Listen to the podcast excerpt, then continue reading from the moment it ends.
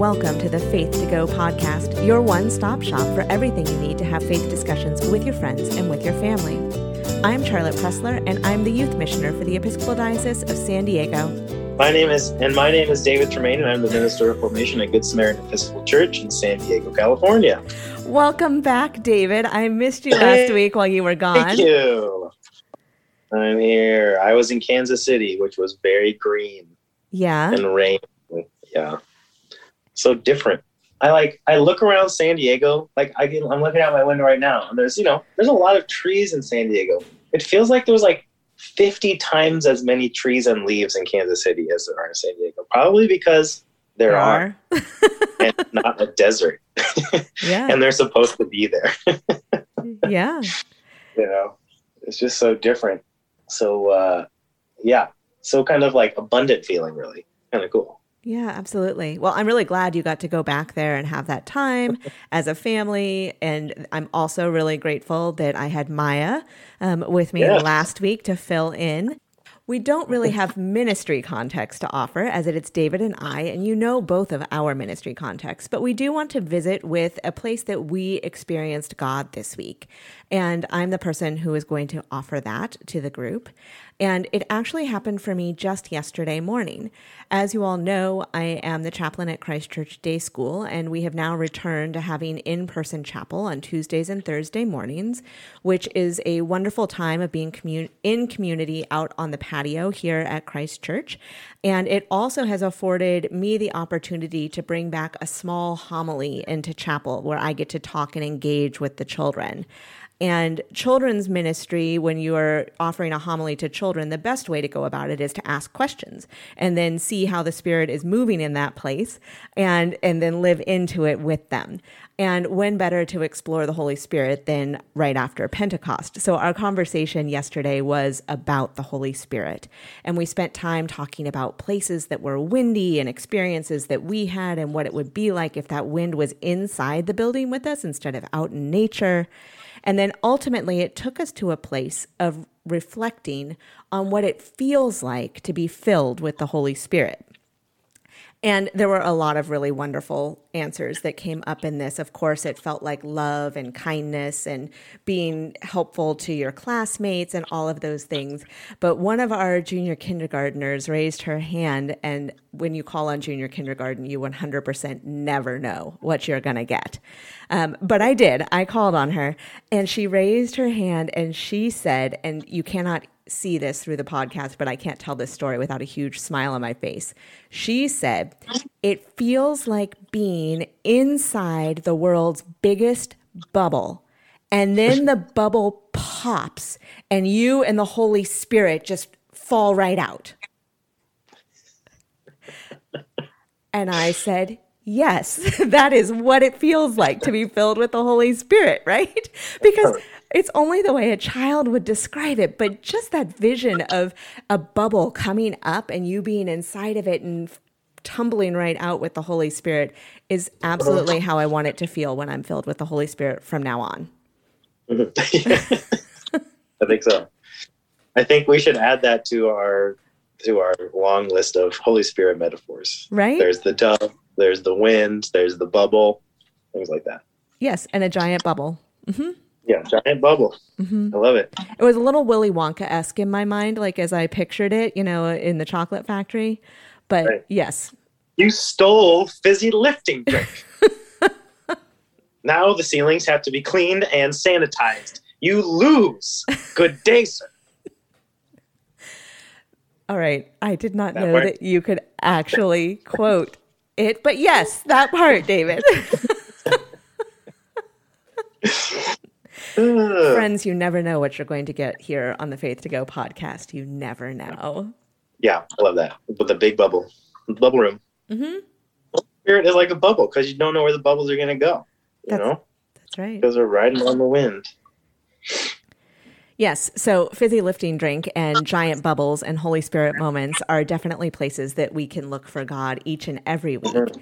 And as always, we have a question for you, which is where do you see and experience God in your life?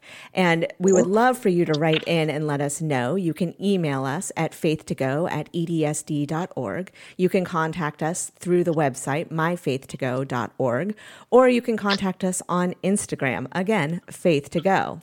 And David, I have to tell you, I have just told our listeners exactly where they can contact us. But as you and I know, we do have a winner to announce um, from our question about the missing verses in John. And David, do you want to announce who the winner of the All Star of All Stars answer is? No surprise. I would like to say that it is our very good friend, Hannah Wilder.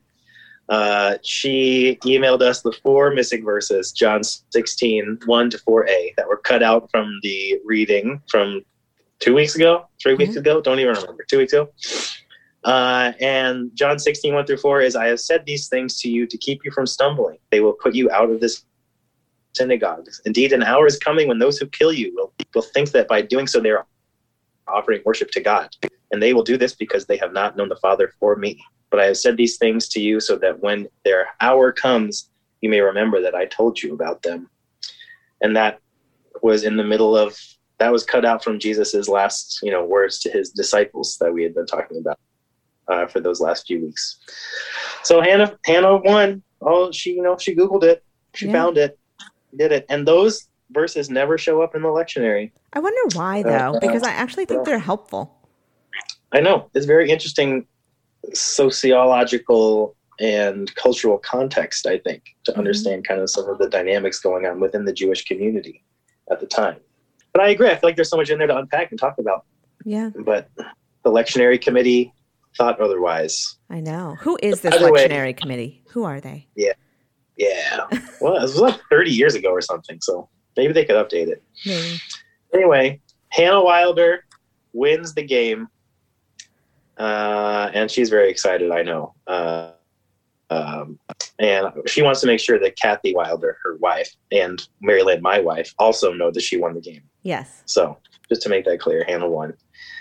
Um, and congratulations to Hannah. You know, I don't know what else to say. She's really going above and beyond her call. She is. She is a number one Faith to Go fan for sure, mm-hmm. and a consummate all star. Yeah. And a most excellent friend and colleague. We are lucky to have her in our life in so many different ways. So, thank you, Hannah, for playing the game, for emailing us, and all of you. If you would like to be a Faith to Go All Star, all you got to do is send us an email. We would love to share them with the other listeners when we are here on the podcast. And it might even result in an invitation for you to come and chat with David and I about the gospel because the more people that talk about the gospel together, the more fun and the more learning that it is for all of us. So please email us your thoughts hmm. on where you see God and certainly on our reflection of scripture this week. So yeah. today, um, David and I are not in John. We are a little excited that we get to go back to Mark um, for this week. It is proper five, um, and the reading comes from Mark chapter 3, verses 20 to 35. I am going to read the gospel, and then David will offer us some context on what we have heard before we go into our conversation about it.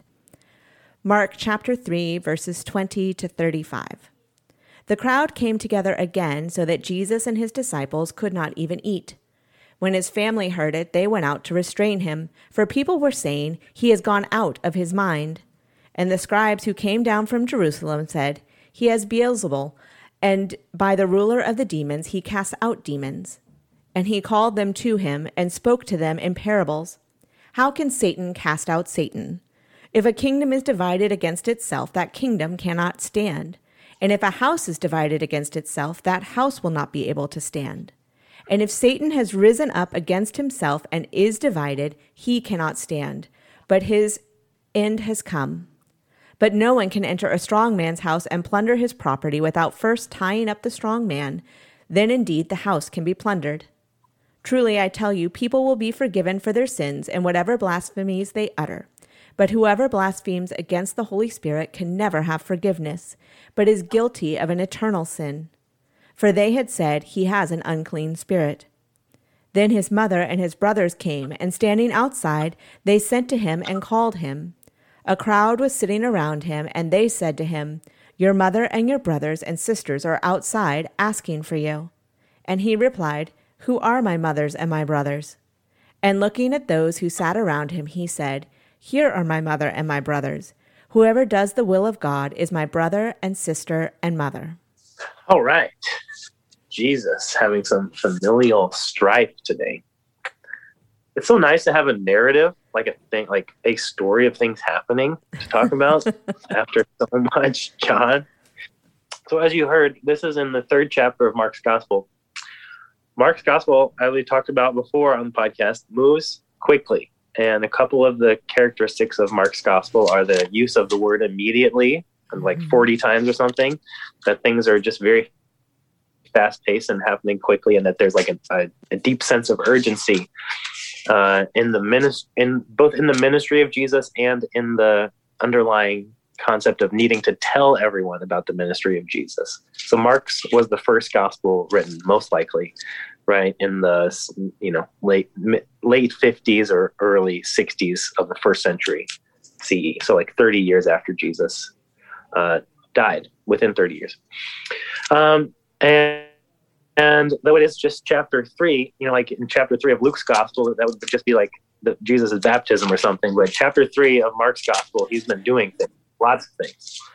Um, but he is in the region of Galilee still. So when it says that Jesus went to his home, then he went home and the crowd came together again. They're talking about his house, mm-hmm. like his home in Nazareth, you know.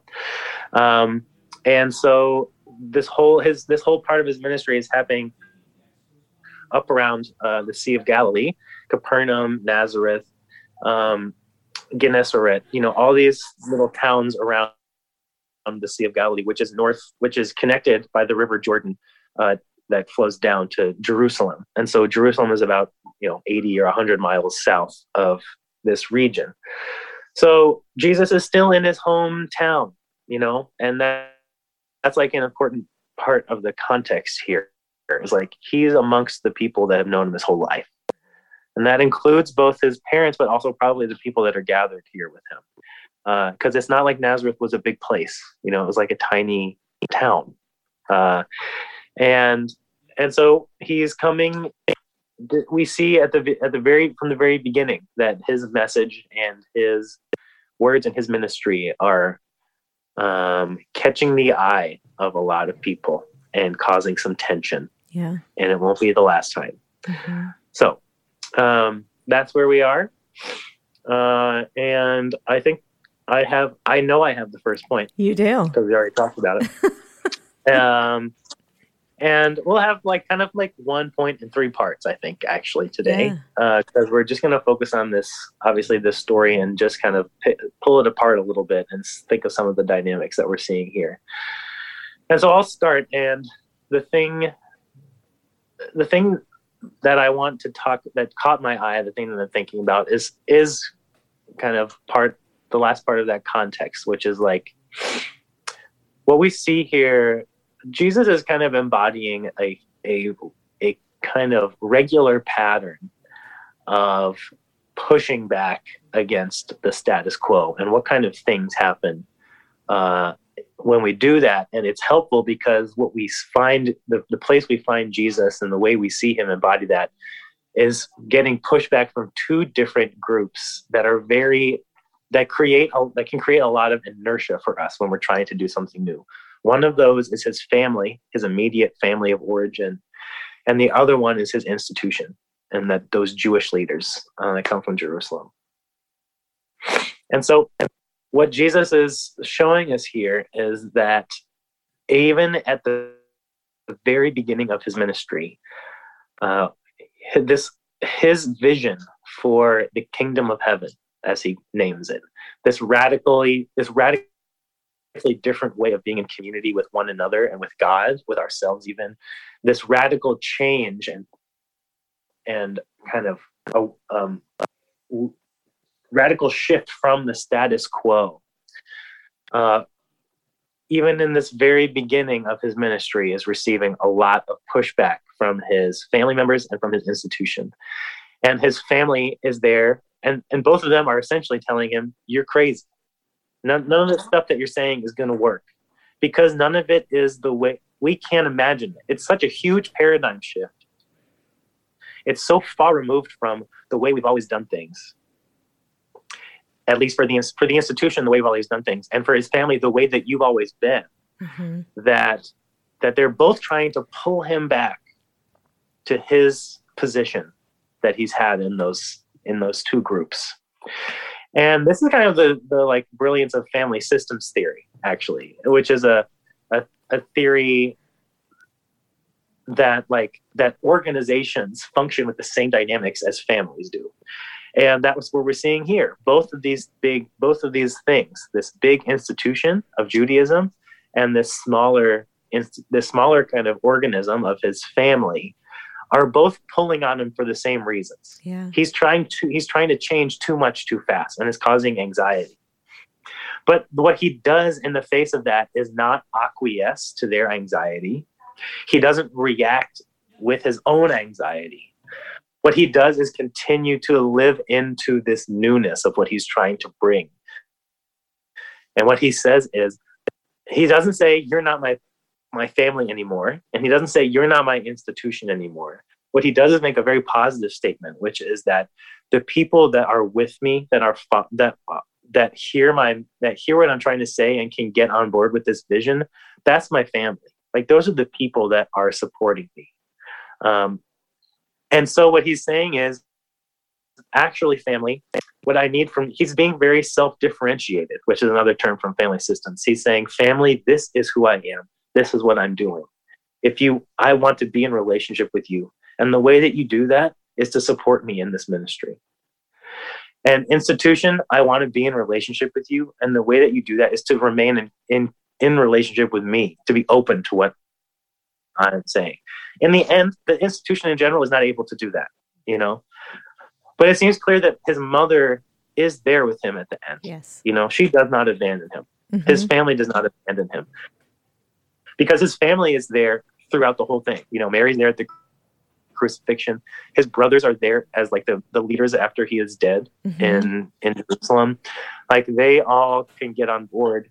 And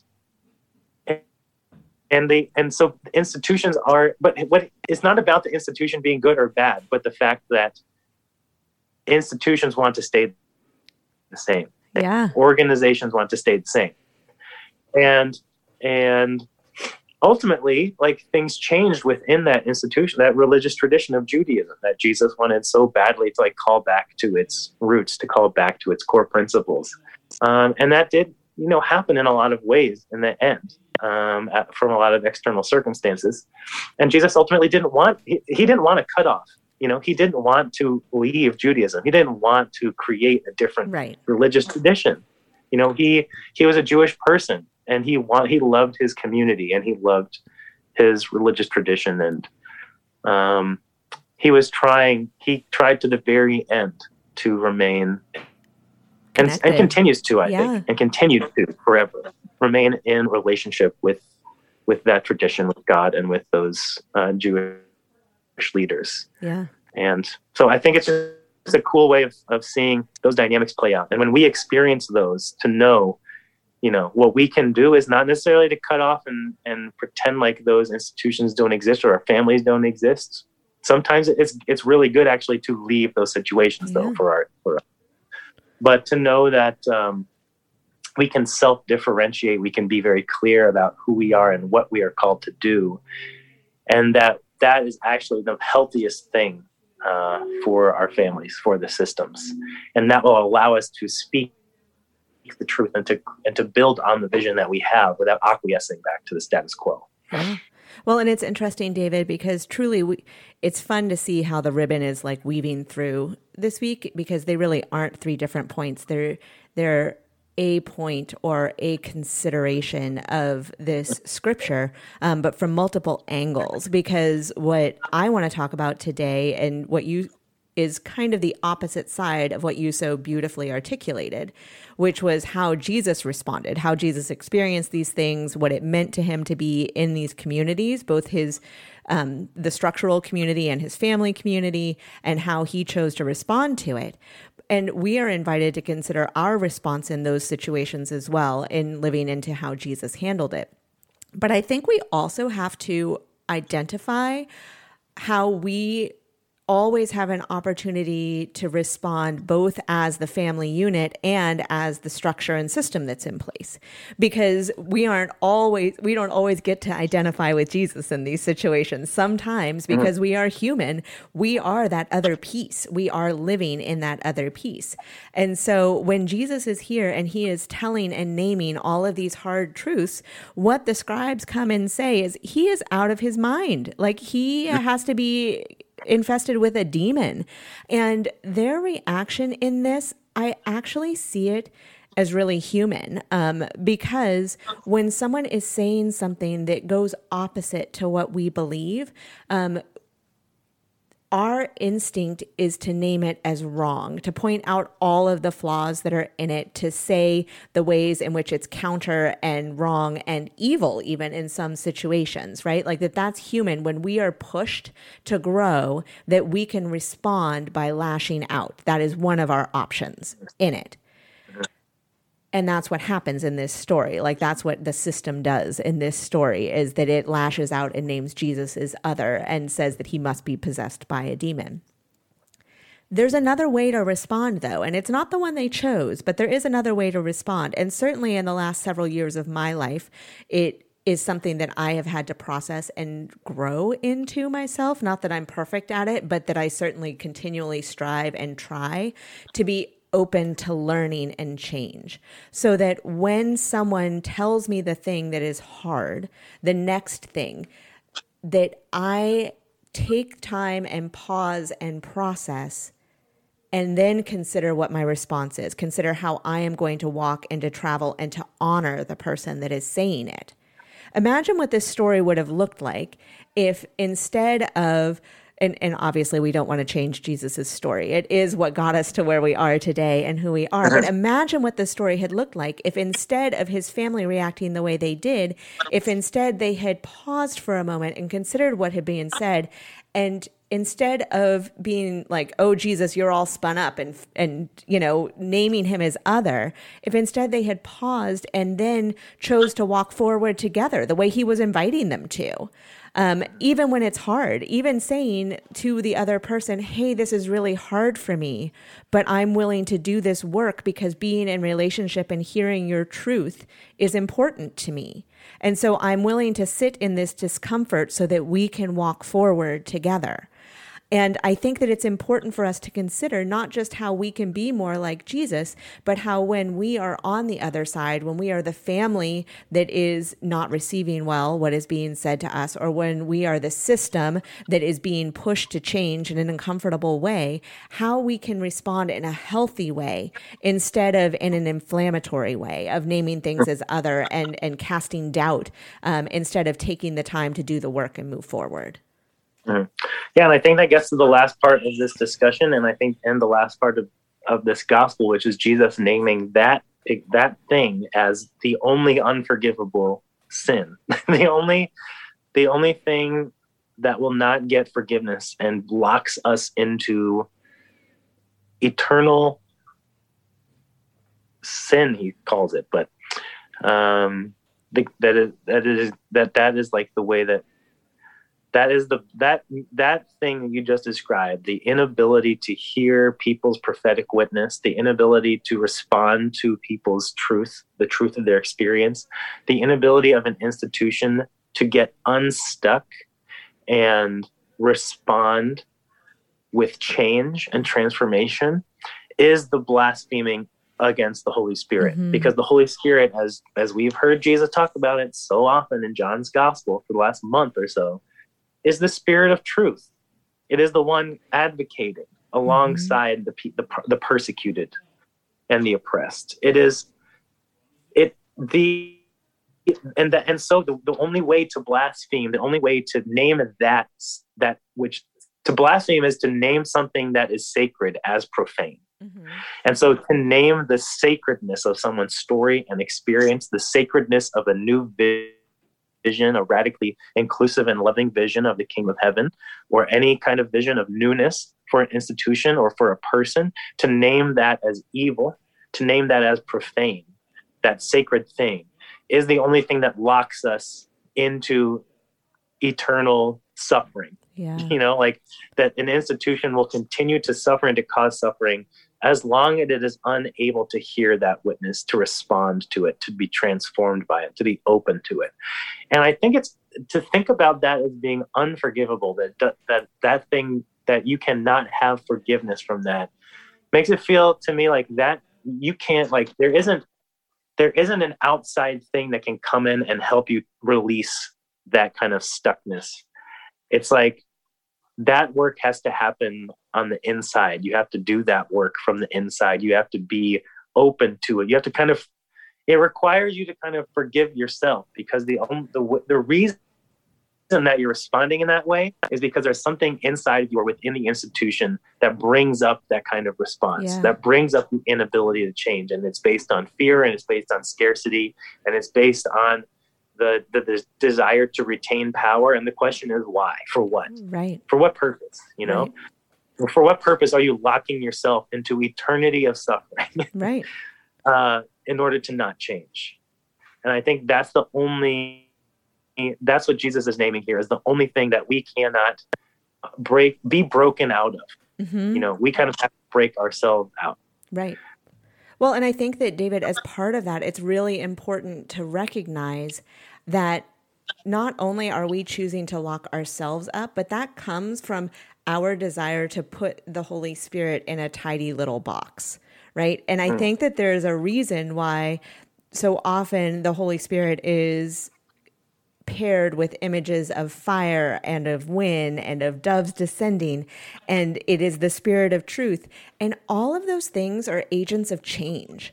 Um, the yeah. the Holy Spirit is an agent of change. So if we try to put the Holy Spirit in this little tiny box and be like, "This is the way the Spirit is. This is the way the Spirit always has been. This is the way the Spirit always will be," then we are not open to what the Spirit is doing.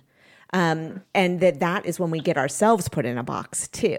That we have to accept as part of this that sometimes when we are hearing someone's truth that that is our call into the next thing our push into the next thing because it is an agent of change. We don't want the world to stay stuck in this tiny little box forever. We want it to be a place where everyone gets to grow to their fullest ability, to be recognized for their talents and gifts, um, and that we are called to make that possible for all people.